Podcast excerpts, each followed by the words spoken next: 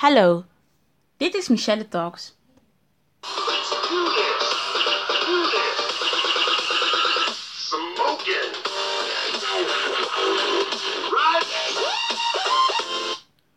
Vandaag gaan we het hebben over twee soorten kopers. Namelijk doelgerichte kopers en ervaringsgerichte kopers. Wat kopers denk je nu? Ik zal het je uitleggen.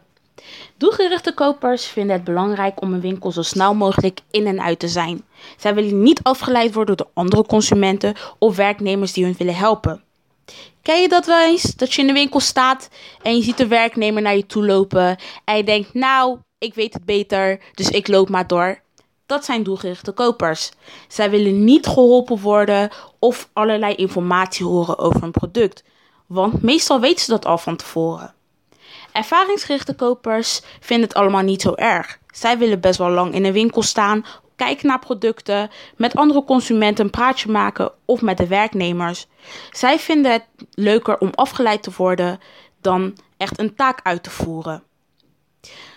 Ervaringsgerichte kopers vinden het ook meestal leuk om te gaan winkelen met familie en vrienden, terwijl doelgerichte kopers het liever alleen doen, omdat ja, ze willen niet te veel tijd hieraan besteden.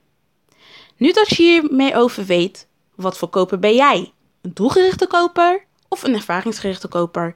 Denk er maar eens over na. Dit was Michelle Talks en tot de volgende keer.